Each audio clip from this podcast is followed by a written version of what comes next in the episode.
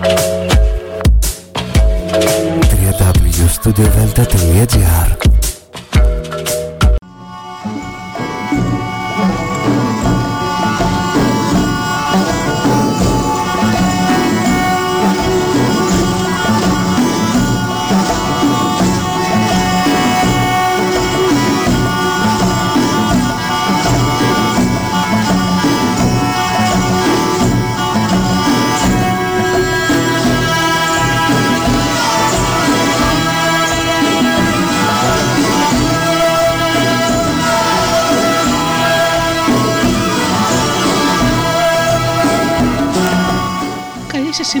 κυρίες και κύριοι. Είναι η εκπομπή Μύθοι και Πολιτισμοί με τη Γεωργία Αγγελή. Ζωντανά από το στούντιο Δέλτα, το ραδιόφωνο της καρδιάς μας.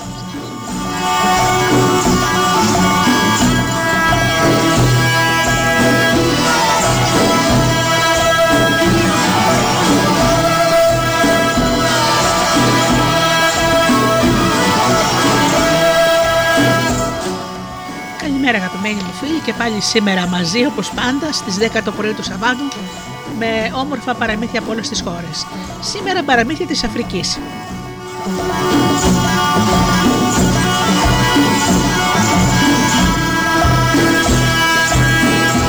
Πρώτα όμως να σας καλημερίσω εσάς φίλοι, φίλοι μου που πληκτρολογείτε www.studiodelta.gr και βρίσκεστε εδώ στη σελίδα του σταθμού. Καλημερίζω και τους φίλους που μας ακούν από τις μουσικές συχνότητες τις οποίες φιλοξενούμαστε, όπως είναι το Live 24. Καλημερίζω και τους φίλους που μας ακούν από κινητά και tablets. Φυσικά την καλημέρα μου στους εκλεκτούς μου συνεργάτες και φίλους, τον Τζίμι, την Αφροδίτη και την Ωρα. Ξεκινάμε με μουσική και αμέσως μετά με το πρώτο παραμύθι.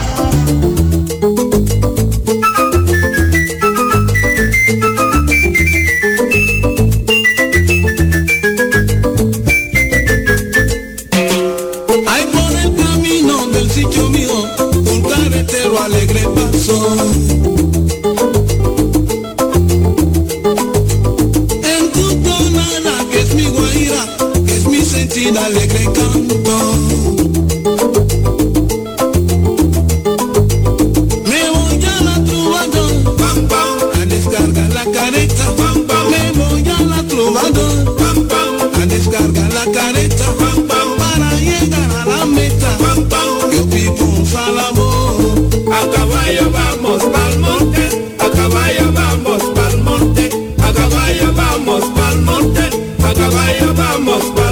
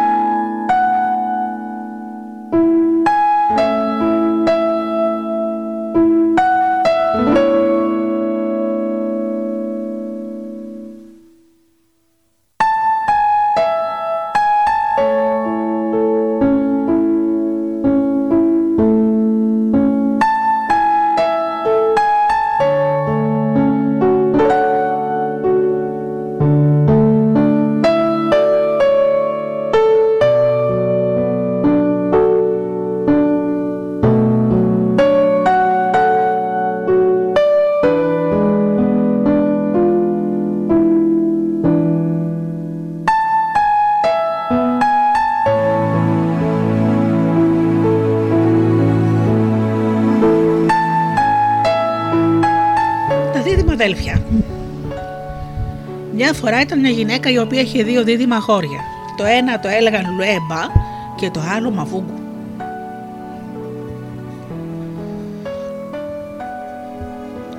Τη μέρα που γεννήθηκαν τα δύο παιδιά, μια μάχης έδωσε στη μητέρα τους δύο πέτρες ηλίε και στροκυλέ. Αυτά είναι τα φυλακτά των αγοριών σου, της είπε. Γι' αυτό κρέμασέ τα στο λαιμό τους και όταν μεγαλώσουν, πες τους να μην τα βγάλουν ποτέ.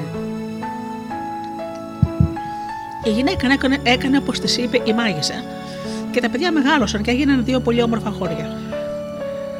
Μια ημέρα ο Μαβούγκου αποφάσισε να ταξιδέψει γιατί είχε κουραστεί από τη μονότονη ζωή του. Δεν έχω καμιά αντίρρηση, είπε η μητέρα του, αλλά είμαστε πάρα πολύ φτωχοί και δεν έχω τίποτα να σου δώσω για να πάρεις μαζί σου. Δεν πειράζει, αποκριθήκε ο νέος. Έπειτα είναι καιρός να δοκιμάσω τη μαγική δύναμη του φυλακτού μου. Αποχαιρέτησε λοιπόν τη μητέρα του και πήγε προς το δάσος. Όταν έφτασε εκεί, έκοψε μερικά φύλλα χορτάρι, τα άγγιξε με το φυλακτό του και ρίχνοντας κάτω το πιο μακρύ φύλλο, φωνάζει. Να γίνεις άλογο. Να γίνεις μαχαίρι, είπε διπλώνοντας ένα άλλο. Να γίνεις φέκι, διέταξε το τρίτο φύλλο. Αμέσως τότε ένα θαυμάσιο άλογο ξεπίδησε μπροστά του, ένα μαχαίρι κρεμάστηκε στη ζώνη του και ένα υπέροχο όπλο πέρασε με το λουρί στον ώμο του. Γεμάτος χαρά, ο Μαβούγκου καβάλισε το αλογό του και ξεκίνησε. Προχάρησε αρκετή ώρα και κάποτε όμως αισθάνθηκε κούραση και πείνα. Θα με αφήσεις λοιπόν να πεθάνω της πείνας, φυλακτό μου, είπε αγγίζοντας την πέτρα. Και αμέσως απλώθηκε μπροστά του ένα πλούσιο γεύμα. Τότε ο Μαβούγκου κατέβηκε από το άλογο, έφαγε και ήπια ώσπου χόρτασε και έπειτα συνέχισε το ταξίδι του.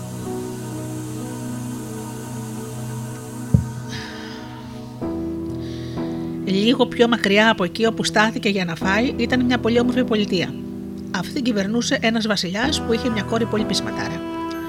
Το κορίτσι ήταν σε ηλικία γάμου και πολλοί την είχαν ζητήσει η γυναίκα τους, εκείνη όμως αρνιόταν σε όλους.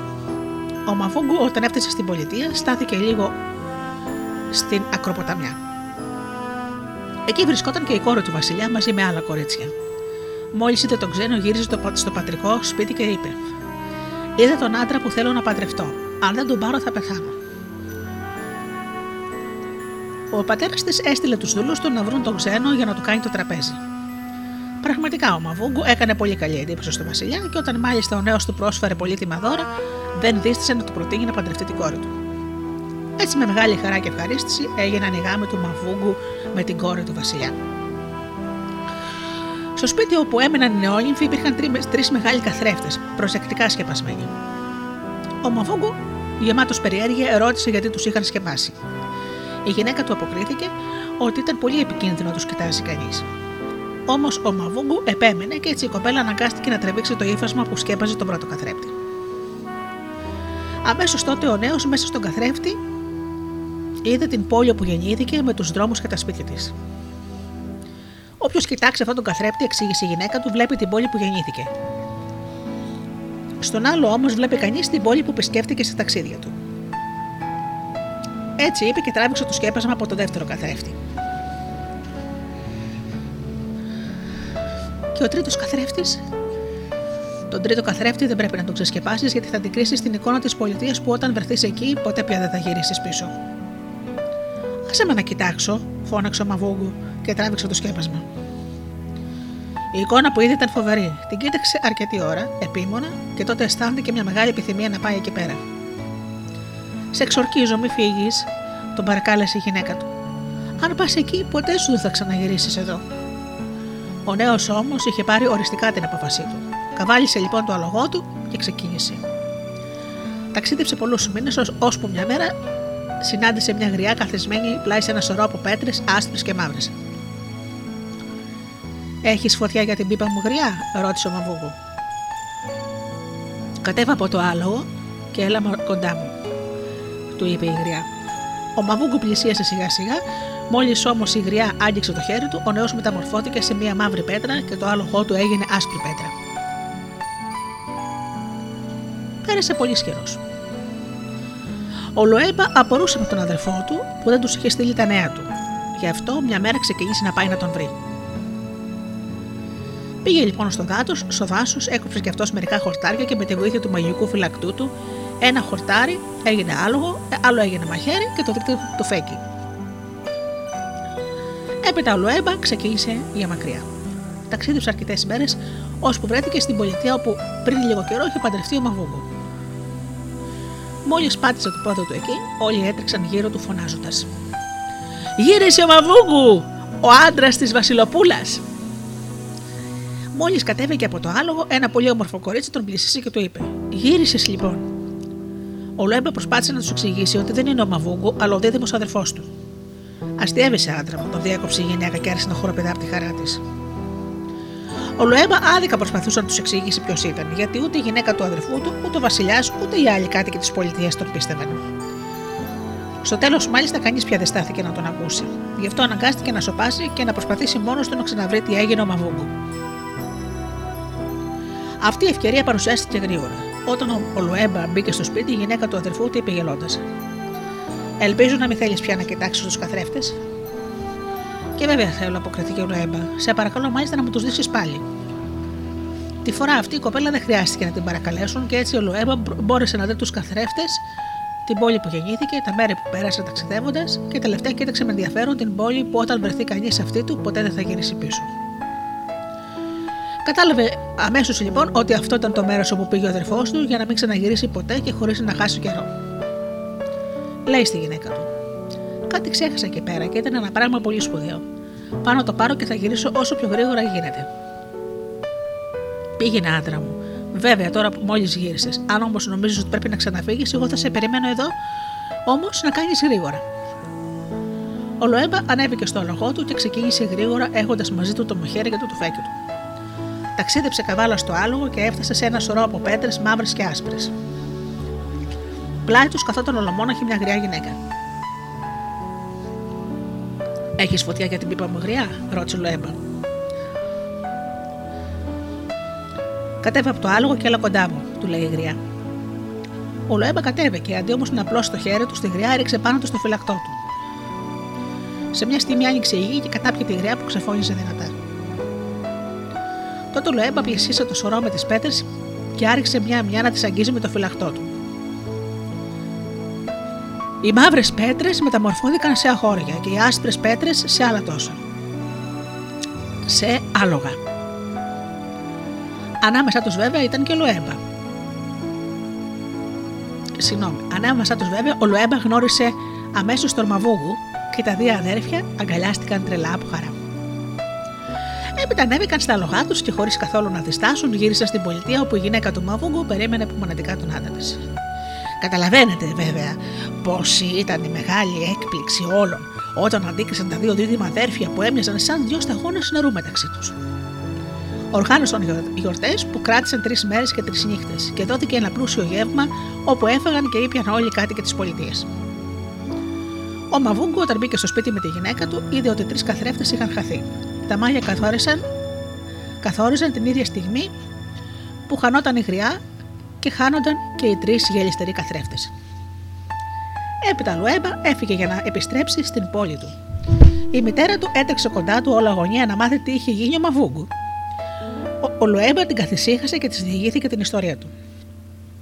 Σε λίγο καιρό τη συνόδευσε στην πολιτεία όπου ζήσει ο Μαβούγκου και στο μεταξύ είχε διαδεχτεί το βασιλιά. Εκεί η μητέρα τους έζησε ευτυχισμένη μέχρι τα βαθιά της γεράματα.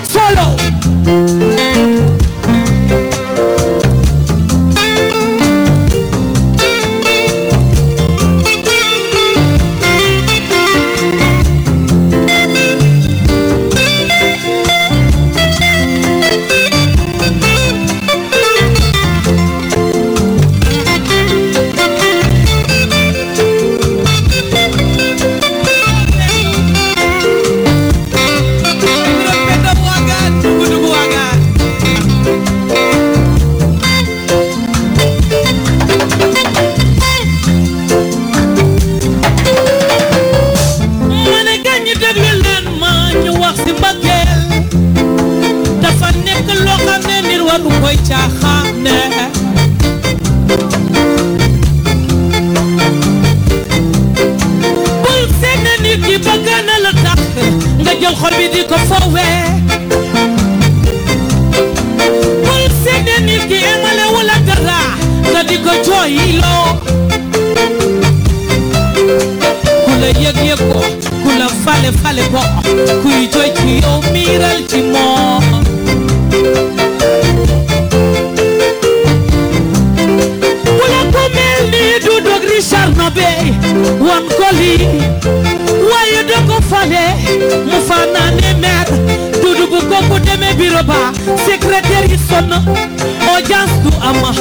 muyendo mer kay di kenn du ko signé muyendo mer boobu jabar jàppatoo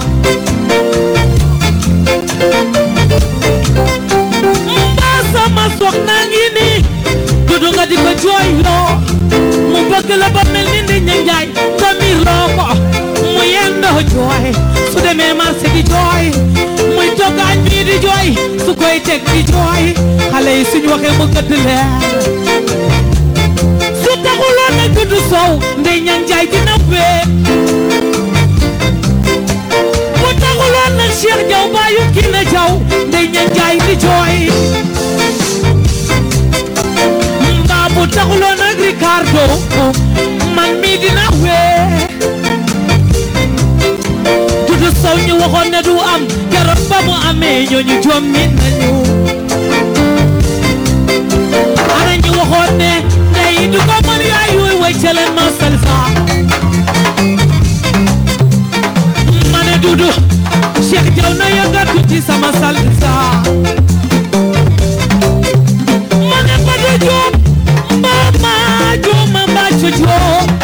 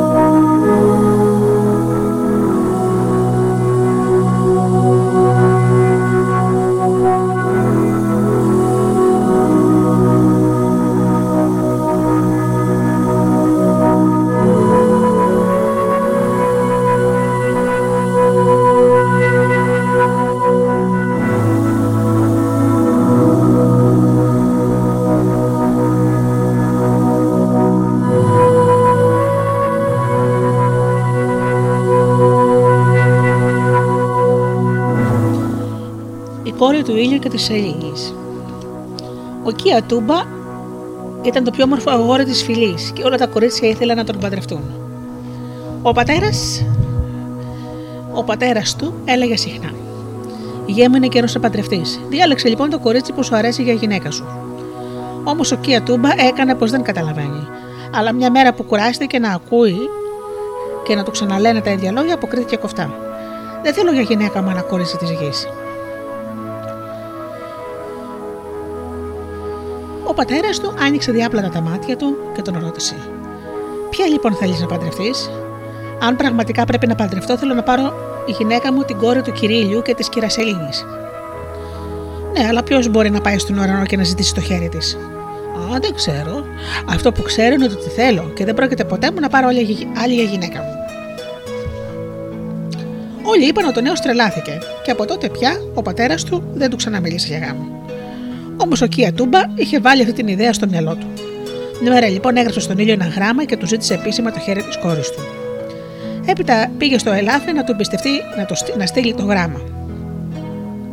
Το ελάφι όμως κούνησε αρνητικά το κεφάλι του. Ε, δεν μπορώ να πάω στον ουρανό. Ο Κία Τούμπα στράφηκε τότε στην Αντιλόπη, αλλά και η Αντιλόπη κούνησε αρνητικά το κεφάλι της. Δεν μπορώ να πάω στον ουρανό. Ο νέος πήγε και βρήκε το γεράκι. Το πουλί άπλωσε τα φτερά του και αποκρίθηκε. Δεν μπορώ να πάω στον ουρανό.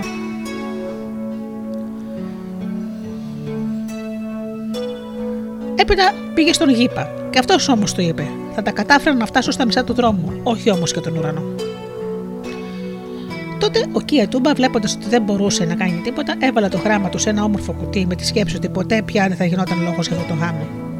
Ο ήλιος και η σελήνη είχαν μερικές σκλάβε που τις έστειλαν στη γη για να πάρουν νερό. Ο βάτραχος τις είχε συναντήσει. Πολλές φορές. Όταν άκουσα να λένε για τον για την Κία Τούμπα πως ήθελε να παντρευτεί την κόρη του ήλιου και της Ελίγη, πήγε να τον βρει γεμάτος περιέργεια. Έγραψες πρόταση γάμου, ρώτησε. Ναι, βέβαια. Μόνο που δεν έχω κανέναν για να την πάει στον ουρανό. Δώσε μου το γράμμα και θα το στείλω εγώ. Εσύ, πώς μπορείς να πας εκεί πάνω, όταν ούτε τα πουλιά δεν το καταφέρνουν. Επειδή όμως ο Κία Τούμπα δεν είχε να χάσει τίποτα, του εμπιστεύτηκε το γράμμα, αλλά του είπε: Αν δεν μπορέσεις να φτάσεις στον ουρανό, θα σου δώσω τόσες ξυλιές που θα σου φτάσουν για όλη σου τη ζωή. Ο Βάτραχο δεν καταδέχτηκε ούτε να απαντήσει. Πήγε στο πηγάδι όπου οι σκλάβες του ήλιου και της Ελίγης έρχονται για να πάρουν νερό. Πήδησε μέσα και στάθηκε ακίνητος περιμένοντας. Δεν περίμενε πολύ. Σε λίγο οι σκλάβες ήρθαν να πάρουν νερό με τις τάμνε τους. Αμέσως ο Βάτραχο πήδησε μέσα σε μια από αυτές τις τάμνε και όταν γέμισαν οι γυναίκες τις τράβηξαν έξω. Έπειτα γύρισαν στον ουρανό και αφού τις έβαλαν στο δωμάτιο που φύλαγαν το νερό, βγήκαν από το δωμάτιο. Στη μέση του δωματίου ήταν ένα μεγάλο στρογγυλό τραπέζι. Ο βάτραχος πήδησε έξω από τη στάμνα, ακούμπησε το γράμμα πάνω στο τραπέζι και έπειτα κρύφτηκε στην πιο απόμερη γωνιά. Σε λίγο μπήκε ο ήλιος στο δωμάτιο και είδε το γράμμα. Από πού είναι, ρώτησε τις σκλάβες. Δεν ξέρω, Μαφέντη, αποκριθήκαν αυτές. Τότε ο ήλιος άνοιξε το γράμμα και διάβασε. Εγώ, ο Κία Τούμπα, κάτοικος της γης, θέλω να παντρευτώ την κόρη σου, κύριε Ηλία. Ο ήλιος απόρρισε με όσα διάβασε και είπε μέσα του. Αυτός ο Κία Τούμπα μπαίνει στη γη και εγώ στον ουρανό. Ποιος λοιπόν έφερε αυτό το γράμμα; Όμως δεν φανέρωσε τη σκέψη του σε κανέναν και άφησε ξανά στη θέση του το γράμμα. Στο μεταξύ η προμήθεια του νερού τελείωσε και οι σκλάβε ετοιμάστηκαν να κατέβουν στη γη. Ο βάτραχος πήδησε σε μια άδεια στάμνα και το κορίτσι που φορτώθηκε στο κεφάλι δεν κατάλαβε τίποτα. Όταν έφτασαν στο πηγάδι, οι σκλάβες κατέβησαν το νερό, στο νερό της τάμνη τους και έτσι ο βάτραχο, όταν βρέθηκε στο πηγάδι, μπόρεσε να το σκάσει και να κρυφτεί κάτω από μια πέτρα.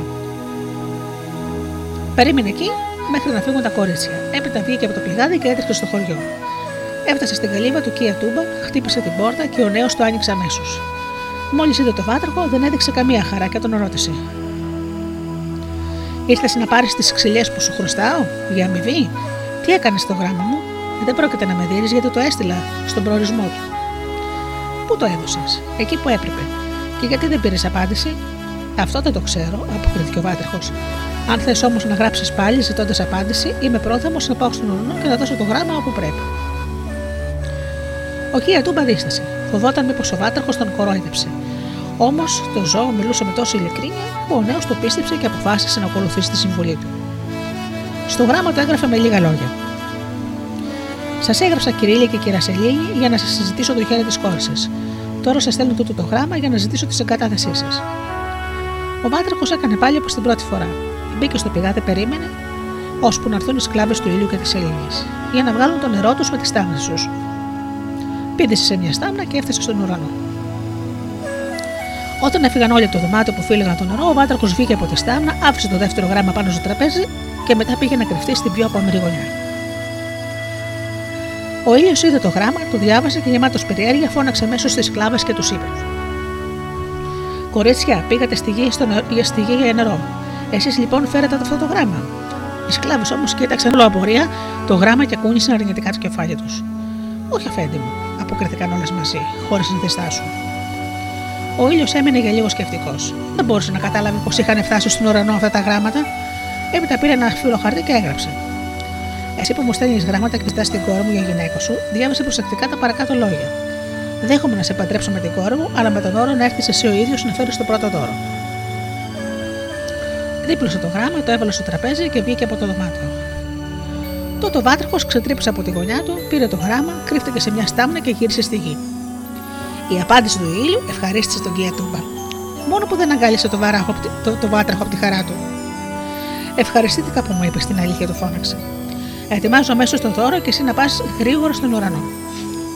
Έβαλες σε ένα πογκί 40 χάλκινα νομίσματα και έγραψε ένα τρίτο γράμμα στον ήλιο που έλεγε Κυρία και Κυρασελίγη, αυτό είναι το πρώτο δώρο μου. Είμαι όμως υποχρεωμένος να μείνω στη γη για να ετοιμάσω τους γάμους. Ο βάδερχο έφερε το πουγγί στον ουρανό με τον ίδιο τρόπο και ξαναγύρισε στη γη. Σε μια εβδομάδα πήγε ξανά στον ουρανό με άλλο ένα πουγγί γεμάτο νομίσματα, που έστειλε ο Κία Τούμπα στον πεθερό του σαν δεύτερο γαμίλιο δώρο. Τώρα δεν έμεινε παρά να κανονίσουν την ημερομηνία του γάμου. Αλλά ο νέος δεν το αποφάσιζε γιατί τον απασχολούσε πάρα πολύ ένα πράγμα, τόσο που αφού σκέφτηκε 12 μέρες χωρίς αποτέλεσμα, είπε στο βάτραχο: Δεν βρίσκω κανέναν που να μπορεί να πάει στον ουρανό και να μου φέρει εδώ τη γυναίκα μου. Τι να κάνω. Δεν καταλαβαίνω γιατί νοιάζεσαι, αποκρίθηκε ο βάτραχο. Θα πάω εγώ και θα βρω τρόπο να τη φέρω. Όμως ο Κία Τούμπα κούνησε γεμάτος με αμφιβολία το κεφάλι του. Ευχαριστώ πολύ για την καλή σου θέληση. Έδωσες τα γράμματα, κατάφερες να δώσεις τα δώρα μου, όμως είναι αδύνατον να φέρεις στο σπίτι μου την ύφη. Περίμενε και θα δεις, αποκρίθηκε ο Βάταχο. Πάλι θα τα καταφέρω. Ο Βάταχο έφυγε. Έφτασε στο πηγάδι, κρύφτηκε και περίμενε υπομονετικά όπως πάντα να έρθουν οι σκλάβες να πάρουν νερό. Με τον ίδιο τρόπο έφτασε στον ουρανό και κρύφτηκε στη συνηθισμένη του γωνιά. Όταν σκοτεινήσε για τα καλά, ο ήλιος πήγε να πλαγιάσει.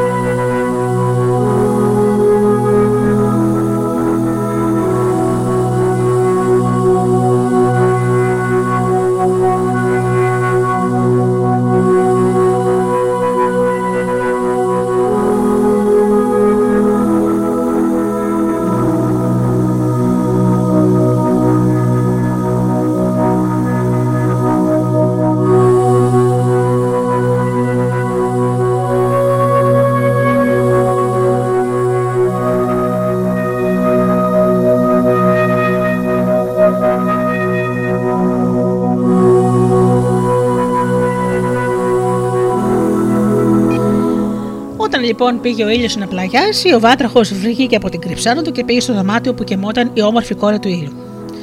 Πλησίασε στο κρεβάτι της, σκαρφάλωσε τα σκεπάσματα και έφτασε στο μαξιλάρι της και ακούμπησε απαλά πάνω στα κλειστά μάτια της μικρούλας δύο πράσινα φιλαράκια. Τα φιλαράκια αυτά ήταν μαγεμένα και είχαν μια παράξενη δύναμη. Κανένας δεν τα έβλεπε. Και όποιος τα είχε πάνω στα βλεφαρά του δεν μπορούσε να ανοίξει καθόλου τα μάτια του και να κοιτάξει γύρω του. Πράγματι το άλλο πρωί το κορίτσι ξύπνησε, αλλά δεν μπορούσε να ανοίξει τα μάτια του. Τότε άρχισε να κλαίει και να παραπονιέται. Η Σελήνη την άκουσε και έτρεξε κοντά της. Τι έχεις, κοριτσάκι μου; Δεν μπορώ να ανοίξω τα μάτια μου, μητέρα, δεν βλέπω. Ο ήλιος έτρεξε κι αυτός. Σας τη ολόταλα γιατί δεν έβλεπε τα φιλαράκια. Και τι είναι, λες και τις έκαναν, να τις έκαναν μάγια; Χθες η κόρη μας ήταν μια χαρά. Πρέπει κάτι να γίνει, είπε κλαίγοντας η Σελήνη. Αν είναι μάγια, καλύτερα να συμβουλευτούμε τη μάγισσα, είπε ο ήλιος. Φώναξε λοιπόν δύο σκλάβες και τις έστειλε στη μάγισσα για να ζητήσουν τη γνώμη της. Η μάγισσα άκουσε προσεκτικά αυτό που της είπαν οι σκλάβες και αποκρίθηκε. Το άρρωστο κορίτσι το διάλεξε ένας άντρας που κατοικεί στη γη. Ο άντρας έκανε μάγια και είπε: Στείλτε μου τη γη, στη γη, αυτή που διάλεξα για γυναίκα διαφορετικά θα πεθάνει. Πείτε λοιπόν στον πατέρα της να τη στείλει γρήγορα στη γη χωρίς να χάσει καιρό. Μονάχα έτσι θα μπορέσει να την γλιτώσει από το θάνατο. Οι σκλάβες γύρισαν και είπαν στον ήλιο τα λόγια της μάγισσα. Όλα αυτά τα άκουσε βέβαια και ο βάτρεχο κρυμμένος στη γωνιά του. Το πρωί λοιπόν μπήκε σε μια στάμνα και γύρισε στη γη. Μόλις βγήκε από το πηγάδι, έτρεξε με μεγάλα πηδήματα στην καλύβα του Κία Τούμπα και τον περίμενε με αγωνία. Ζήτω! του φώναξε από μακριά. Η νύφη που διάλεξες έρχεται σήμερα στη γη. Ο νέος όμως δεν τον πίστεψε και στέναξε γλυπημένος. Μα πώς είναι δυνατόν; Θα ήταν θαυμάσιο. Φύγε όμως καλύτερα, Βάτραχη, γιατί λες ψέματα. Και εγώ σου λέω πως είναι αλήθεια, είπε ο Βάτραχος. Ο, δι... ο ήλιος διέταξε την αράχνη να εφάνει ένα, στερά... ένα στέρεο δίκτυ μακρύ ως τη γη. Η γυναίκα που διάλεξε θα μπορέσει έτσι να γλιστρήσει εδώ. Αλήθεια σου λέω. Έτσι μίλησε και γύρισε ξανά στο πηγάδι για να κρυφτεί στο νερό. Το βράδυ το ασημένιο δίχτυ της αράχνης φάνηκε να κατεβαίνει από τον ουρανό και να φτάνει ως την άκρη του πηγαδιού. Η όμορφη κόρη του ήλιου μαζί με δύο σκλάβες που τη συνόδευαν γλιστρούσε απαλά στη γη. Οι σκλάβες άφησαν το κορίτσι κοντά στο πηγάδι και ξαναγύρισαν στον ουρανό. Τότε ο βάτραχο βγήκε από το νερό και έβγαλε προσεκτικά τα φιλαράκια από το μάτι της κοπέλας για να μπορέσει να τα ανοίξει. Και έπειτα της είπε: Μη φοβάσαι, θα σε πάω εγώ ίδιος στον άντρα σου. Έφτασαν μαζί στο καλύβα του Κία Τούμπα και ο βάτραχο χτύπησε την πόρτα. Όταν άνοιξε, ο νέος δεν μπορούσε να πιστέψει αυτό που έβλεπαν τα μάτια του. Νάτι, είπε ο βάτραχο, βλέπεις λοιπόν ότι κράτησες την υποσχεσή μου. Έτσι έγινε δυνατόν να παντρευτεί ο Κία Τούμπα, ένας άντρας της γης, την κόρη του ήλιου και της Ελλήνη, και να ζήσει μαζί της πολλά πολλά ευτυχισμένα χρόνια.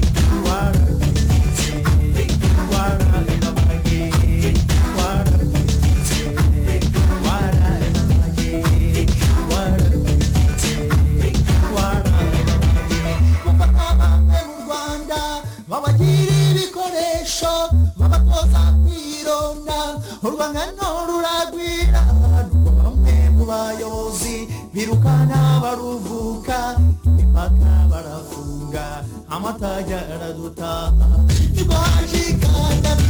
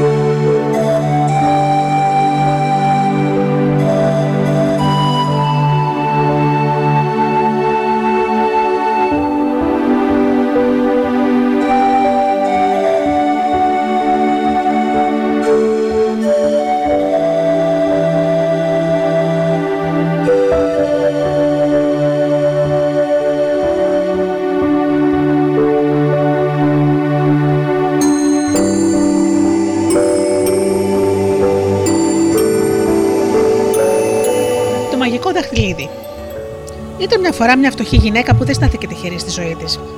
Έχασε τον άντρα της και όλα της τα παιδιά, εκτός από ένα τον ακού, το πιο μικρό που ήταν πραγματικά πολύ καλό παιδί. Η γυναίκα στήριζε όλες τις ελπίδες της στο μοναδικό αυτό παιδί και ήθελε πάντα το καλό του. Μια μέρα το παιδί της είπε: Μάνα, δώσ' μου λίγη χρυσόσκονη, θέλω να πάω να αγοράσω αλάτι στη χώρα της ακροθαλασσιάς. Πόση θέλεις, ρώτησε η μητέρα του. Ένα αζουάνο, αποκρίθηκε το παιδί, πράγμα που σημαίνει ότι ήθελε γύρω στα 30 γραμμάρια χρυσόσκονη. Η μητέρα του το έδωσε χωρίς καμιά αντίρρηση και το παιδί έφυγε. Στον δρόμο συνάντησε έναν άνθρωπο που είχε ένα σκυλί για πουλήμα. Μήπως μπορώ να το αγοράσω εγώ, το ρώτησε το παιδί που αγαπούσε πολύ τα ζώα και φοβόταν μήπως το σκυλί πέσει σε χέρια κακού αφέντη. Ο άνθρωπος όμως αποκρίθηκε. Δεν πιστεύω να μπορείς να το αγοράσεις γιατί το σκυλί αυτό στοιχίζει ένα αζωάνο χρυσόσκονη. Τι πάει να πει αυτό, πάρε το χρυσάφι που ζητάς και δώσ' μου το σκύλο. Έτσι το παιδί πήρε το σκύλο και γύρισε στο σπίτι του. Η, μέρα του, ξα... η μάνα του ξαφνιάστηκε που το είδε να γυρίζει τόσο γρήγορα και μάλιστα κουβαλώντας ένα σκύλο. Γιατί δεν πήγε στη χώρα της ακροθαλασσιάς να αγοράσει σαλάτι, γιατί με τη χρυσόσκονη που μου έδωσε αγόρασε αυτό το σκυλί.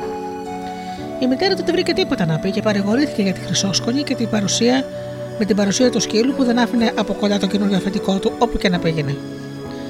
Έτσι πέρασε λίγος καιρός και το παιδί είπε πάλι στη μητέρα του: Μάνα, δώσ' μου σε παρακαλώ λίγη χρυσόσκονη ακόμα. Θέλω να πάω να αγοράσω πραμάτιε και να ασχοληθώ με το εμπόριο.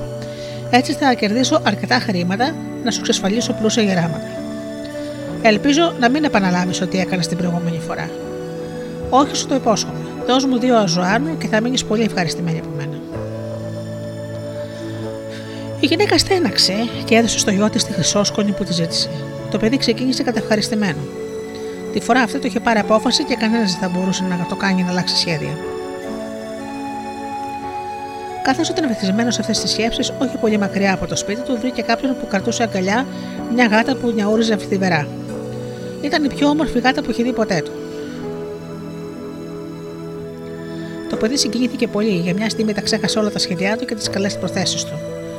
Καλέ μου άνθρωπο, είπε, θέλεις να μου πουλήσεις αυτό το σώμα; Όχι, αποκρίθηκε ο άλλος, γιατί τρώει τα ποντίκια που χορεύουν μέρα νύχτα στο δωμάτιό μου. Έπειτα δεν μπορείς να το αγοράσεις, γιατί να μην μπορώ. Γιατί στοιχίζει ακριβά και εσύ είσαι μικρός. Τα μικρά παιδιά δεν έχουν τόσα χρήματα. Πόσα θέλεις λοιπόν; Δύο ζωάνου χρυσάφι. Να το, πάρ το και δώσ' μου τη γάτα. Το παιδί δεν ήξερε τι να πει στη μητέρα του όταν θα γύρισε στο σπίτι. Ήταν καταλυπημένο που είχε ξοδέψει με τόση βιασύνη το χρήμα του. Όταν όμως κοίταξε την όμορφη μουσούδα της γάτας του, ξέχασε τα πάντα.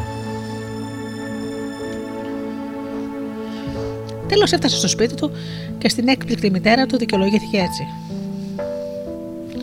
Είδα ένα γατάκι τόσο χαριτωμένο που δεν άντεξα στον πειρασμό να το αγοράσω. Η μητέρα του το κοίταξε με βλέμμα ολολίπη και, επικα... και... και επίπληξη. Έπειτα φώναξε. Αχάριστο παιδί, τι έκανες; Ξέρεις πόσο φτωχοί είμαστε. Βλέποντας όμως ότι δεν μπορούσε πια να κάνει τίποτα, σιώπησε. Πέρασαν 40 μέρες και το παιδί που είχε μεγάλη όρεξη να δουλέψει είπε πάλι: Μα να δώσουμε τρία ζωάνου χρυσόσκονη και αυτή τη φορά θα πάω. Θα μπω στο εμπόριο και θα σα αντιμήψω για όλους τους κόπους σου. Όλα μας τα χρήματα ξοδεύτηκαν, είπε κλαίγοντας η γυναίκα. Αυτά τα τρία ζωάνου είναι τώρα ό,τι μας μένει και του τα έδωσε. Μείνε ήσυχη, της αποκρίθηκε το παιδί. Την άλλη μέρα το πρωί πήρε το δισάκι του και τη χρυσόσκονη και ξεκίνησε. Μόλις απομακρύνθηκε λιγάκι, συνάντησε ένα κυνηγό που κρατούσε στο χέρι του ένα περιστέρι. Το παιδί φοβήθηκε ότι σίγουρα το περιστέρι θα γινόταν κοκκινιστό και αυτό θέλησε να το αγοράσει να το σώσει από τέτοιο φοβερό θάνατο. Ναι, αλλά δεν θέλω να το πουλήσω, του λέει ο κυνηγός. Σε παρακαλώ, δώσ' μου, το θέλω, το, πολύ, το θέλω πολύ. Δεν θα μπορέσει να το αγοράσει, στοιχίζει ακριβά. Πόσο στοιχίζει δηλαδή, τρία αζωάνου χρυσόσκολη. Πάρε το χρυσάφι σου και δώσ' μου το περιστέρι. Φυσικά το, το παιδί γύρισε στο σπίτι του, η μητέρα του σήκωσε ψηλά τα χέρια της στον ουρανό και φώναξε απελπισμένη. Αυτή τη φορά καταστραφήκαμε ολότελα. Ο γιος της ο γιος της στενοχωρήθηκε πολύ για τη λύπη που προξένησε στη μητέρα του και υποσχέθηκε στον εαυτό του να βρει τρόπο να την ανταμείψει για τις αιστείε της. Ένα πρωί το παιδί καθόταν λυπημένο και σκεπτικό μπροστά στην πόρτα του σπιτιού του όταν το περιστέρι ήρθε και ακούμπησε στον ώμο του. Άκου, άκουσέ με. Το παιδί τα σαν άκουσε το περιστέρι να μιλά. Έπειτα το πουλί τον φώναξε με το όνομά του. Όμως δεν του έδωσε καιρό να τις εξηγήσεις.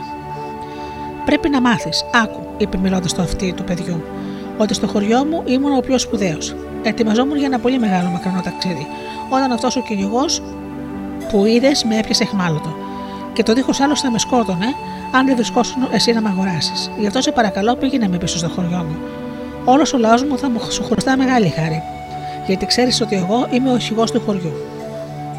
Ο Ακού δεν το πίστεψε.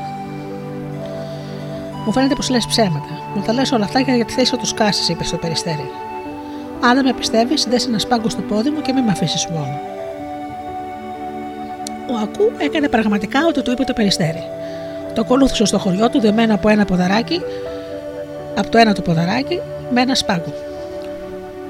Όταν φάνηκε στο το πρώτο σπίτι του χωριού, δύο παιδιά που έπαιζαν αβόρου σήκωσαν το κεφάλι τους και σαν ήταν το πουλί, άρχισαν να τρέχουν φωνάζοντας. Να ο αρχηγός μας, γύρισε πίσω, νάτος! Όλοι οι άντρες και οι γυναίκες βγήκαν από τα σπίτια τους και βλέποντας τον Ακού και το περιστέρι έτρεξαν να τους προϋπαντήσουν. Όταν έμαθαν ότι ο Ακού για να σώσει το περιστέρι έδωσε τα τελευταία του χρήματα και ότι το φιλοξένησε στο ίδιο το σπίτι, όπως τα έκανε για ένα φίλο, όλοι τους οι νέοι και οι δύο γέροι, όλοι τους οι νέοι και οι γέροι, ευχαρίστησαν με όλη τους την καρδιά το παιδί και του έδωσαν ο καθένας τους από ένα πογκί γεμάτο χρυσάφι. Ο ηλικιωμένο όμως της φυλής έβγαλε το δάχτυλό του ένα δαχτυλίδι, το έδωσε στο παιδί και του είπε: Πάρε αυτό το δαχτυλίδι, ό,τι και αν επιθυμήσεις θα το έχεις αμέσως. Όταν ήρθε η ώρα να φύγει, χαιρέτησε το περιστέρι και το λαό του, μάζεψε όλο το χρυσάφι που του πρόσφεραν και γύρισε στο χωριό του. Η μητέρα του καθόταν στο κατόφλι του σπιτιού τους και μόλις είδε τον Ακού, του φώναξε. Καλώς ήρθες, Ακού. Το παιδί της έδειξε χαρούμενο το χρυσάφι και το δαχτυλίδι. Τώρα θα δω αν πραγματικά αυτό το δαχτυλίδι είναι μαγικό, της είπε. Βγήκε από το σπίτι του, πήγε στα μισά του δάσους, εκεί όπου τα δέντρα είναι πιο ψηλά και πιο πυκνά. Ακούμπησε κάτω το δαχτυλίδι και είπε: Δαχτυλίδι μου καθάρισε από την βλάστηση όλη αυτή την περιοχή του δάσους γύρω μου. Αμέσως τα δέντρα έπεσαν ξεριζωμένα στη γη. Ο Ακού είπε πάλι: Δαχτυλίδι μου μάζεψε σε μια μεριά και κάψε όλα τα δέντρα που ξερίζωσε.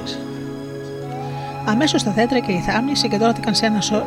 σωρό στη μέση του δάσους, πήραν φωτιά και κάηκαν ως το τελευταίο κλαδάκι. Ο Ακού είπε πάλι για τελευταία φορά: Δαχτυλίδι μου φτιάξε πολλά σπίτια και φώναξε κόσμο να τα κατοικήσει. Και έτσι έγινε. Πολλά όμορφα σπίτια πρόβαλαν από τη γη και ένας ολόκληρος λαός ήρθε να κατοικήσει σε αυτά. Όλοι τους έμειναν ευχαριστημένοι. Ο Ακού έκανε τη μητέρα του Βασίλισσα της καινούργιας πολιτείας και αυτός έγινε αρχηγός της νέας φυλή. Όχι πολύ μακριά από την πολιτεία του Ακού κατοικούσε ένας φύλαχο, ο Ανάνσε, που άκουσε μια μέρα να μιλούν για την όμορφη πολιτεία που φύτρωσε σαν από θαύμα στη μέση του δάσους. Είχε περιέργεια να μάθει πώς ακριβώς έγιναν τα πράγματα και αποφάσισε να κάνει μια επίσκεψη στον Ακού. Πραγματικά πήγε και τον βρήκε και αφού του έκανε ένα σωρό φιλοφρονήσεις, τον ρώτησε χαμογελαστός. Θυμάσαι που ήσουν ένα φτωχό παιδί, Πώς έγινε και άλλαξε έτσι η τύχη σου; Ο Ακού που ήταν αγαθός και ειλικρινής, του διηγήθηκε αμέσως στην ιστορία του. Τότε ο φύλαχο ένιωσε μέσα του μεγάλη επιθυμία να αποκτήσει το δαχτυλίδι. Όμως δεν την έδειξε, χαιρέτησε τον Ακού πολύ φιλικά και γύρισε στον τόπο του. Ο φύλαχο είχε ένα νηψιό που ζούσε μαζί του. Μόλις έφτασε στο σπίτι του, τον φώναξε και του είπε: Ετοιμάσου να ταξιδέψεις και να πας στην πολιτεία του Ακού. Θα του προσφέρεις για δώρο αυτό το άσπρο κρασί. Έπειτα προσπάθησε να γίνεις φίλο του, φίλος του, και σε μια στιγμή που κανείς δεν θα βλέπει, θα του κλέψεις το δαχτυλίδι. Το παιδί πήγε στο, στον Ακού και του πρόσφερε το κρασί που του έστειλε ο φύλαρχος για δώρο. Ο Ακού τον ευχαρίστησε και τον, προκάλεσε να μείνει τρεις, τον προσκάλεσε να μείνει τρεις μέρες στο σπίτι του. Ο ξένος δέχτηκε ευχαρίστως και μέσα στις τρεις αυτές μέρες κατάφερε να κερδίσει την εμπιστοσύνη του Ακού. Πραγματικά ο νέος εμπιστευόταν τόσο τον ξένο που το τελευταίο πρωινό, όταν βγήκε από το δωμάτιό του για να πάει να κάνει το πάνιο του, έβγαλε το δαχτυλίδι και το άφησε πάνω στο τραπέζι. Όταν το παιδί έμενε μόνο του, άρπαξε το δαχτυλίδι και έφυγε από το παλάτι τρέχοντας. Σε λίγο έφτασε στην πολιτεία του θείου του και έτσι ο φύλαρχος πήρε στην κατοχή του το μαγικό δαχτυλίδι. Ο φύλαρχος διέταξε αμέσως το δαχτυλίδι να του φτιάξει μια πολιτεία πιο μεγάλη και πιο όμορφη από εκείνη του ακού, και όταν έγινε αυτό ένιωσε πραγματικά πολύ ευτυχισμένος. Στο μεταξύ ο Ακού βγήκε από το μπάνιο, έψαξε για το δαχτυλίδι, αλλά δεν το βρήκε. Έψαξε παντού και τον ξένο, όμως ούτε αυτό τον βρήκε. Πολύ στενοχωρημένος πήγε να συμβουλευτεί το πνεύμα του δάσους. Ο Ανάνσε έστειλε στο σπίτι, σου, στο σπίτι σου τον ανιψό του για να σε κλέψει, του είπε το πνεύμα του δάσους. Ο ανιψιός του έκλεψε το δαχτυλίδι σου και ο Ανάνσε έφτιαξε μια πολιτεία πιο μεγάλη και πιο όμορφη από τη δική σου. Πολλοί με στενοχώρια που με γέλασαν. Πώς όμως θα ξαναπάρω το δαχτυλίδι μου πίσω, ρώτησε ο Ακού. Θα στείλει στον Ανάσα το σκύλο σου ο Κραμάν και τη γάτα σου όκρα. Μονάχα αυτοί οι δύο μπορούν να φέρουν πίσω το δαχτυλίδι σου, είπε το πνεύμα του δάσους. Ο Ακού γύρισε στο σπίτι του και φώναξε τη γάτα και το σκύλο, τους, και το σκύλο του για να τους ετοιμάσει για το ταξίδι. Στο μεταξύ όμως ο Ανάνσε είχε πάει να ρωτήσει κάποιο μάγο και έμαθε ότι ο Ακού έστελνε, το- θα έστελνε το σκύλο και τη γάτα του να πάρουν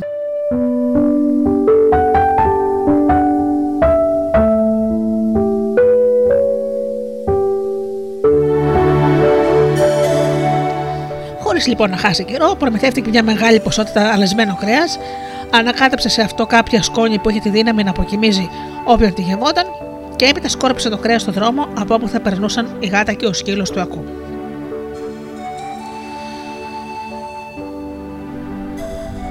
Η γάτα όκρα και ο σκύλος ο κραμάν ξεκίνησαν για το ταξίδι και κάποτε έφτασαν στο σημείο που ο δρόμος χωριζόταν στα δύο.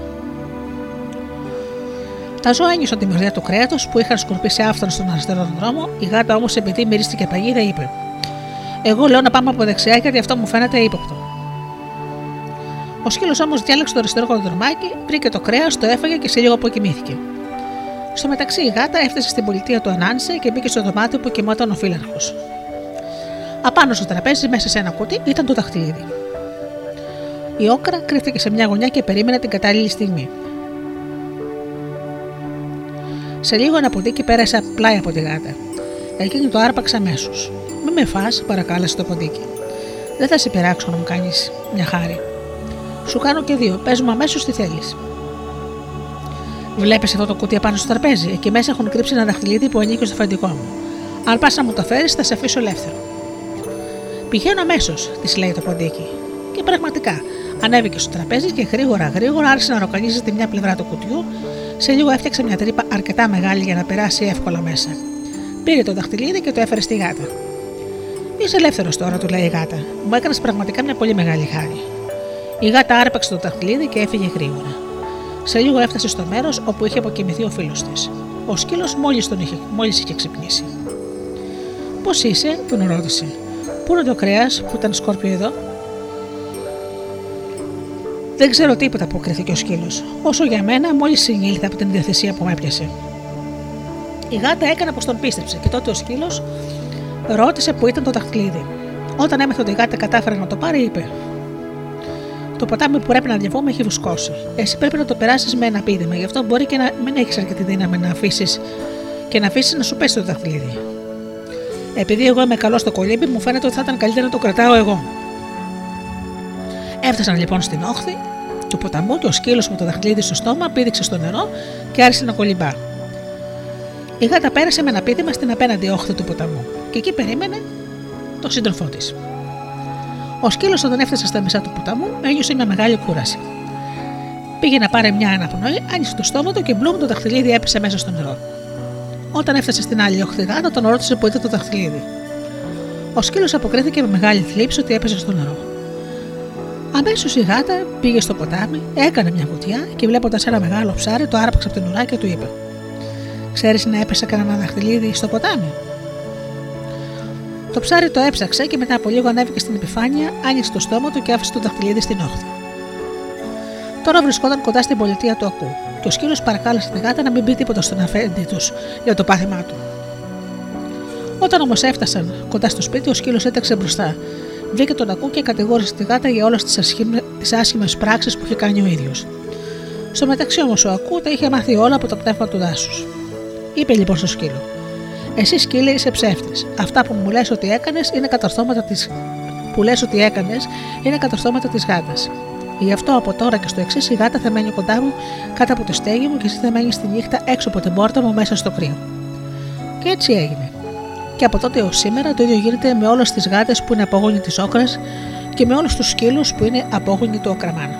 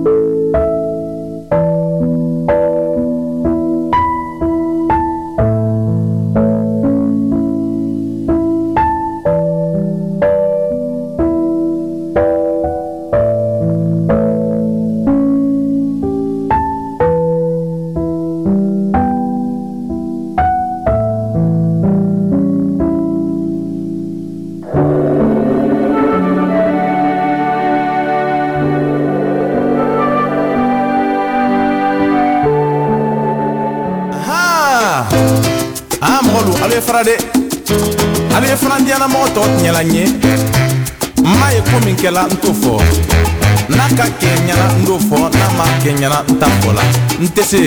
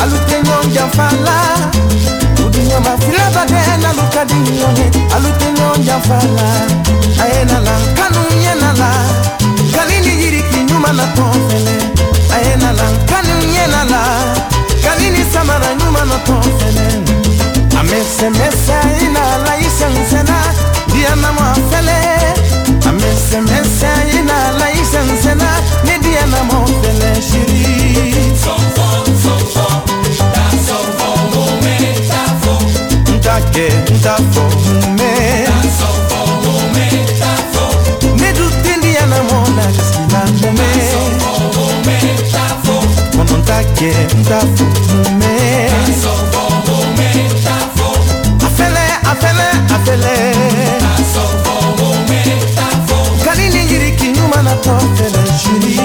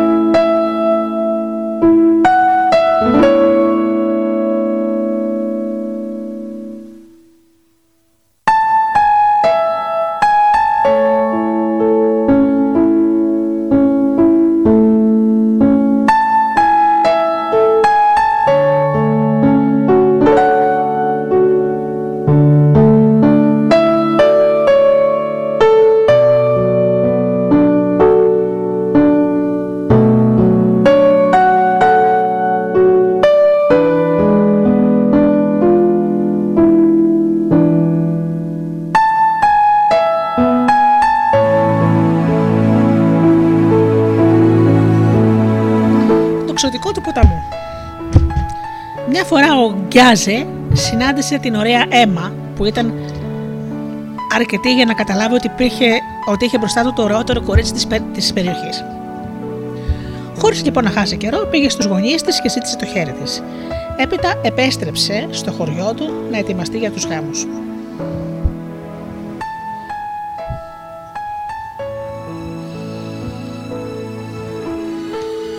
Τρισευτυχισμένο, μιλούσε στους γονείς και στους φίλους του για την ομορφιά της αραβωνιαστικά του, περιγράφοντάς την με τα ζωηρότερα χρώματα. Ο πατέρας της Έμας ήταν πολύ πλούσιος και επειδή ήθελε να πάει η κόρη του στο χωριό του συζύγου τη με εντυπωσιακή συνοδεία, αγόρασε για χάρη της την πιο όμορφη σκλάβα και διέταξε την πιο μικρή του κόρη να συνοδεύσει την αδερφή της.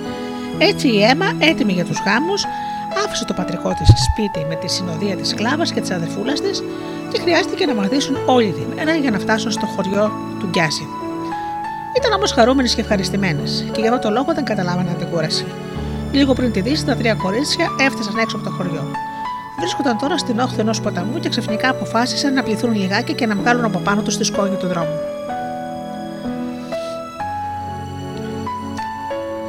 Στον ποταμό κατοικούσε το ξωτικό των νερών που εξουσίαζε όλα τα νερά. Η αίμα όμως δεν το γνώριζε αυτό και έτσι κατέβηκε πρώτη στην όχθη του ποταμού και έβαλε τα πόδια της στο δροσερό νερό, ενώ η αδελφούλα της έμεινε πιο πίσω και η, η σκλάβα την κοίταζε. Η σκλάβα είδε πως το εξωτικό είχε το πρόσωπό του γυρισμένο πάνω τους, αλλά δεν θέλησε να εμπόδισε την αίμα. Της έδωσε μια σπροξιά και το κορίτσι έπεσε νεκρό ακριβώς δίπλα. Συγγνώμη. Της έδωσε μια σπροξιά και το κορίτσι έπεσε μέσα στο νερό, ακριβώς δίπλα στο εξωτικό, που την άρπαξε και χάθηκε μαζί της στο βυθό. Η αδερφούλα της αίμα άρχισε να κλαίει, αλλά η σκλάβα τη φοβέρισε. Αν εξακολουθήσεις τα κλάματα, τη είπε, θα σε ρίξω στο ποτάμι και θα έχεις το ίδιο τέλος με την αδερφή σου. Αλλή μονόσον πεις σε κανέναν αυτό που είδε τα μάτια σου. Έλα τώρα μαζί μου και κράτα το στόμα σου κλειστό. Αυτά είπε και κατόπιν φόρτωσε το δέμα της στη μικρή και ξεκινήσαν για το χωριό του Γκιάζη. Όταν ο Γκιάζη είδε σταματημένε μπροστά στην πόρτα του την κοπέλα και τη μικρή, αισθάνθηκε κάπω άσχημα γιατί δεν αναγνώριζε σε αυτή την ωραία γυναίκα που είχε διαλέξει. Σκέφτηκε όμως ότι θα την είχε κουράσει το ταξίδι. Γι' αυτό έβαλε τη νέα στο σπίτι του για να ξεκουραστεί. Έπειτα κάλεσε όλους τους οικοριανού του για να οργανώσουν τις γιορτές και τα πανηγύρια. Όσοι όμως έρχονταν στο σπίτι του και έβλεπαν τη, τη σκλάβα, έλεγαν μεταξύ τους: Για δε την ομορφιά μας μιλουσογιάζει. Πρόσεχαν όμως να μην τους ακούει ο νέος και λυπηθεί, γιατί πραγματικά τον αγαπούσαν πολύ. Στις μεταξύ, στο μεταξύ οι μέρες περνούσαν, αλλά ο Γιάζε πότε με τη δικαιολογία τη μια και πότε την άλλη ανέβαλε, ανέβαλε διαρκώς το γάμο. Η κοπέλα είχε παρουσιάσει την αδελφούλα της Έμα σαν σκλάβα της ακολουθίας της και την κακομεταχείριζονταν πολύ άσχημα. Τη μάλλον διαρκώς και τη χτυπούσε με τον μπαστούνι. Κάθε μέρα της, την έστελνε να φέρει νερό από το ποτάμι και τη φόρτωνα με πελώρια στάμε.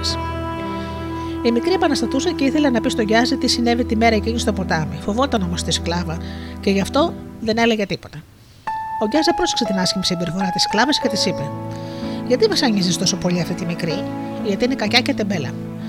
Δείξε λίγο καλοσύνη και ασφαλώς θα σε υπακούσει. Η σκλάβα δεν απάντησε. Μόλις όμως έφυγε ο Γκιάζη, άρχισε πάλι να βασανίζει τη μικρή. Ένα πρωί η μικρή πήγε στον ποταμό να, φέρει νερό, να πάρει νερό. Αλλά η στάμνα ήταν τόσο μεγάλη και βαριά, ώστε δεν κατόρθωσε να τη σηκώσει και να την βάλει στο κεφάλι της. Κάθισε λοιπόν στην όχθη του ποταμού και άρχισε να κλαίει απελπισμένη. Ξαφνικά μέσα από τα νερά του ποταμού πρόβαλε μια πεντάμορφη κοπέλα. Ήταν η Έμα, που μόλις άκουσε το κλάμα της αδελφούλας της, παρακάλεσε το εξωτικό να την αφήσει να βγει για λίγο έξω, έστω και για μία στιγμή, για να βοηθήσει τη μικρούλα. Το εξωτικό του ποταμού δεν είχε αντίρρηση. Γνώριζε καλά ότι η Έμα δεν μπορούσε πια να ξεφύγει από την εξουσία του. Όταν η μικρή την αδελφή της άρχισε να κλαίει ακόμη πιο δυνατά. Αχ, με αφήσεις, τη έλεγε και άρχισε της διηγέτη τα βασανά της. Η σκλάβα με κακομεταχειρίζεται και με χτυπάει με το μπαστούνι. Και ο Γκιάζης τι κάνει, τη ρώτησε. Ο Γκιάζης δεν την παντρεύτηκε ακόμα και καμαθε- καθημερινά αναβάλει τους γάμους. Μη φοβάσαι, αδελφούλα μου, κάποια μέρα θα τελειώσουν τα βασανά μας. Έτσι είπε η αίμα και χάθηκε πάλι στο νερό. Η μικρή αδερφή της γύρισε στο νερό λίγα και πιο ήσυχη, αλλά η σκλάβα όταν την είδε, διπλασίασε τα βασανιστήρια ακόμα και για να ξεσπάσει σε κάποιον για την αδικαιολόγητη αναβολή του γάμου της. Έτσι πέρασε αρκετός καιρός. Ένα πρωινό την ώρα που η μικρούλα φώναξε την αδερφή της στην όχθη του ποταμού, έτυχε να περάσει από εκεί ένας κυνηγός φίλος του Γκιάζη. Άκουσε τα κλάματα και τις φωνές της μικρής και γι' αυτό κρύφτηκε πίσω από μερικά δέντρα για να παρακολουθήσει τη σκηνή. Έτσι είδε να παραμερίσουν τα νερά του ποταμού και μια πεντάμορφη κοπέλα να βγαίνει, από την όχθη, να, να βγαίνει στην όχθη, να παρηγορεί το κοριτσάκι και να το βοηθά να γεμίσει τη στάγνα του. Όταν η κοπέλα χάθηκε πάλι στο νερό, ο κυνηγός έφυγε βιαστικά και σε λίγο έφτασε στο χωράφι όπου δούλευε ο Γκιάζη. Γκιάζε, του είπε λαχανισμένο. Τώρα μόλις άφησες στο ποτάμι τη μικρή σκλάβα που ήρθε στο χωριό μαζί με την αραβωνιαστικιά σου. Και λοιπόν, ρώτησε ο Γκιάζη που όταν άκουσε να μιλούν με την αραβωνιαστικά του αισθανόταν ένας σφίξιμος στην καρδιά. Άκου λοιπόν. Η μικρή σκλάβα έκλαιγε και φώναζε. Τότε βγήκε από το ποτάμι μια πεντάμορφη κοπέλα που η μικρή την έλεγε Έμα. Έμα! Ξέρω, Έμα λένε την αρβωνιαστικιά σου. Και μου φαίνεται ότι κατάλαβα τι σημαίνει, γκιάζει. Η κοπέλα του ποταμού είναι πραγματική αίμα που την άρπαξε το ξωτικό των νερών. Αυτή που βρίσκεται στο χωριό στη θέση της είναι μια ψεύτρα. Ναι, πραγματικά, έτσι πρέπει να είναι. Αύριο θα έρθω κι εγώ μαζί σου. Και έτσι έγινε. Το άλλο πρωί, την ώρα που η μικρή φώνασε και έκλαιγε στην όχθη του ποταμού, ο Γκιάζε και ο φίλος του κυνηγός στεκόταν κρυμμένοι πίσω από μερικά δέντρα και κοίταζαν προσεκτικά προς το ποτάμι. Όταν φάνηκε η αίμα, ο Γκιάζε φώναξε. Αυτή είναι. Οι δύο νέοι γύρισαν στο χωριό με τη σκέψη να βρουν έναν τρόπο να τα βάλουν με το ξωτικό των νερών και να το νικήσουν. Μονάχα η γριά του ποταμού μπορεί να σε βοηθήσει, είπε ο κυνηγός. Η γριά του ποταμού ζούσε εδώ και 100 χρόνια σε μια χειρένια καλύβα, καλύβα κοντά στο ποτάμι. Η καλύβα της άντεχε ακόμη και πλημμύρες, γιατί τα κύματα αντί να μεγαλώνουν σε εκείνη την πλευρά, απομακρύνοντας, αφήνοντάς την την καλύβα στεγνή. Ο Γκιάζε διηγήθηκε στη γριά όλη την ιστορία του. Όταν τελείωσε η γριά του ποταμού, είπε: Κάτι θα γίνει. Φέρε μου μια κατάλαβκη κατσίκα, μια άσπρη κότα, ένα κομμάτι άσπρο πατή γεμάτο αυγά. Έπειτα άσε με να δω τι θα. Ο Γκιάζε έφερε στη γριά αυτά που ζήτησε, χρειάστηκε όμως να περάσουν άλλες 7 μέρες για να έλθει η κατάλληλη στιγμή. Τότε η γριά πήγε μόνη της στην όχθη του ποταμού, έριξε στο νερό την κατάλαβκη κατσίκα και την άσπρη κότα και κατόπιν έριξε ένα-ένα τα αυγά. Τελευταίο άφησε το άσπρο πανί. Αυτό το άπλωσε πάνω στο νερό και αμέσω το ρεύμα του ποταμού το παρέστηρε μακριά. Σε λίγο τα νερά τραβήχτηκαν και η ωραία αίμα φάνηκε στην όχθη. Καλώς την αίμα, είπε η γριά. Μη φοβάσαι, είμαι φίλη σου και θα σε βοηθήσω. Πήρε από το χέρι το κορίτσι και το έφερε στην καλύβα. Εκεί μέσα το έκρυψε στο πιο σκοτεινό μέρος που μπορούσε. Σε λίγο έφτασε ο Γκιάζε με το φίλο του τον κυνηγό. Δεν μπορείτε να φανταστείτε τη χαρά των δύο νέων που ξαναβρέθηκαν επιτέλους μαζί. Η Έμα ζήτησε την αδερφούλα της και ο Γκιάζε έστειλε το φίλο του τον κυνηγό στην όχθη του ποταμού. Μόλις φάνηκε μικρή με την πελώρια στάμνα της, όπως γινόταν κάθε μέρα, ο κυνηγός την πήρε από το χέρι και την έφερε στην καλύβα της γριάς. Τι χαρά! Σαν βρέθηκαν αγκαλιασμένες και πάλι οι δύο αδελφούλες. Έκλαιγαν και γελούσαν μαζί και η ευτυχία πλημμύριζε την καρδιά τους. Έπειτα η Έμα είπε στην αδελφούλα της να επιστρέψει στο σπίτι. Της έδωσε μάλιστα οδηγίες τι να κάνει. Η μικρή έφυγε χαρούμενη, έφτασε στο σπίτι όπου η σκλάβα καθόταν και σχεδίαζε γεμάτη λύσα με ποιον τρόπο θα κατάφεραν τον Γκιάζε να την παντρευτεί και της φώναξε. Είσαι κακή γυναίκα. Θέλησες να πνίξεις την αίμα και να ξεγελάσεις τον Γκιάζε και γι' αυτό θα τιμωρηθείς όπως πραγματικά σου αξίζει. Η σκλάβα όρμησε πάνω της. Πού βρήκες τέτοιο θάρρος, κακόμερη μικρή, τώρα θα σου δείξω εγώ. Πήρε το μπαστούνι και άρχισε να κυνηγά τη μικρή. Αυτή βγήκε έξω από το σπίτι και άρχισε να τρέχει κατά το ποτάμι, εκεί όπου ήταν η καλύβα της γριά του ποταμού και περίμενε η αίμα και οι άλλοι. Μόλις έφτασε η μικρή, όρμησε μέσα, πίσω τους όμως ερχόταν και η σκλάβα. Τότε φάνηκε στο κοτόφλι η αίμα, όμορφη όσο ποτέ. Όταν την είδε η σκλάβα, τρόμαξε πολύ και δεν ήξερε τι να κάνει. Έκανε μεταβολή και άρχισε πάλι να τρέχει. Έτσι, κάποια στιγμή βρέθηκε στην όχθη του ποταμού και έπεσε μέσα στο νερό. Τότε αμέσως την άρπαξε το ξωτικό και την έστειλε κάτω στο βυθό για να, κρατήσει, να την κρατήσει εχμάλωτη στη θέση της αίμας. Έτσι, η αίμα και ο Γκιάζε μπόρεσαν να παντρευτούν. Έζησαν μαζί πολλά χρόνια και τίποτα πια δεν τάρξε την ευτυχία τους.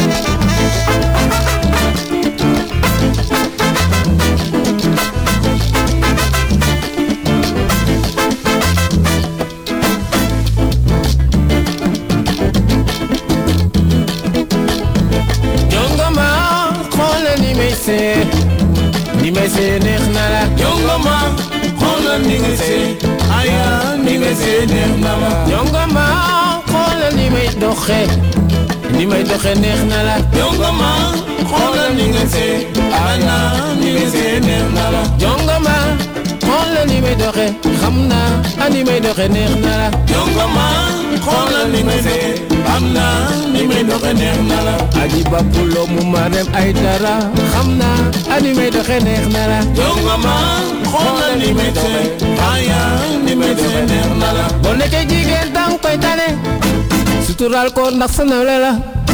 Jigéen tamit ne muñal ko ndeysaan njariñ la te ëllëg yee ni may see neex na la Jongoma xoolal ni may doxe xam naa ni may doxe neex na la nenne mbaay binta aan xam naa a ni may doxe neex na la Jongoma xoolal ni may doxe xam naa ni may doxe neex na la ni may doxe neex na la ni may doxe neex na la eeya a ni may doxe neex na la Jongoma xoolal ni may doxe xam naa ni may doxe neex na la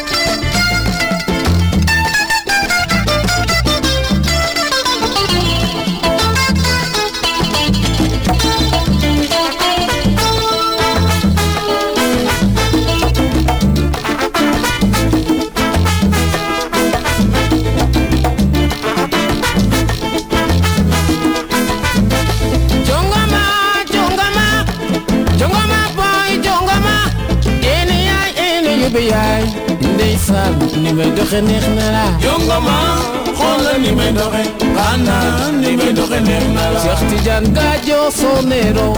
Xam naa ni may doxe neex na la. Jongoma xoolal ni may doxe xam naa ni may doxe neex na la. Magay Njaay Sonero. Xam naa ni may doxe neex na la. Jongoma xoolal ni may doxe xam naa ni may doxe neex na la.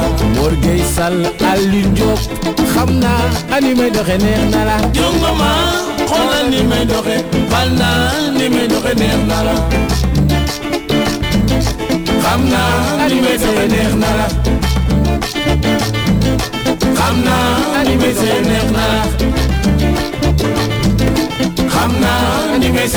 na xam naa ni may see neex na la Astu Diouf a ñoo ko baay xam naa ni may see neex na la xam naa ni may see neex na la fonkal sa liggéey xam naa ni may see neex na la fonkal sa borom kër xam naa ni may see neex na la fonkal sa liggéey xam naa ni may see neex na la loo jub mu barkeel bogam pël amna nimeze nernala tongama khole nimeze na nimeze nernala tongama khole nimeze amna animeze nernala tongama khole nimeze amna nimeze nernala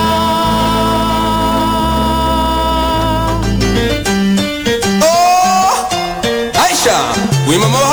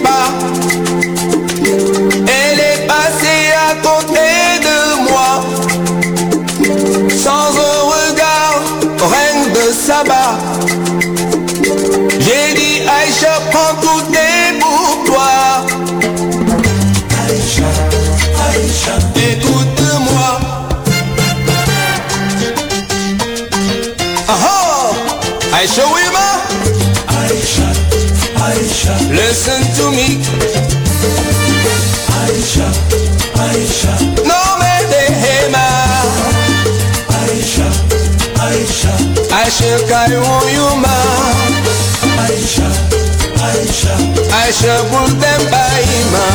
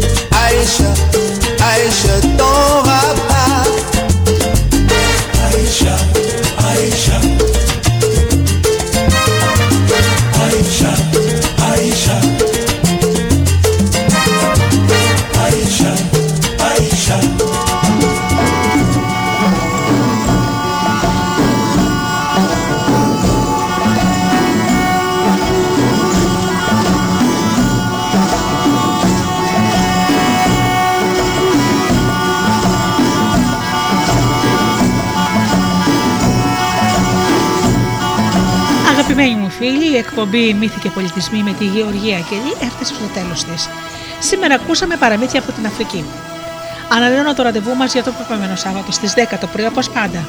Έως ότι φίλοι μου σας εύχομαι από καρδιάς να περνάτε καλά, να είστε καλά και αγαπήστε τον άνθρωπο που βλέπετε κάθε μέρα στον καθρέφτη. Καλό σας απόγευμα.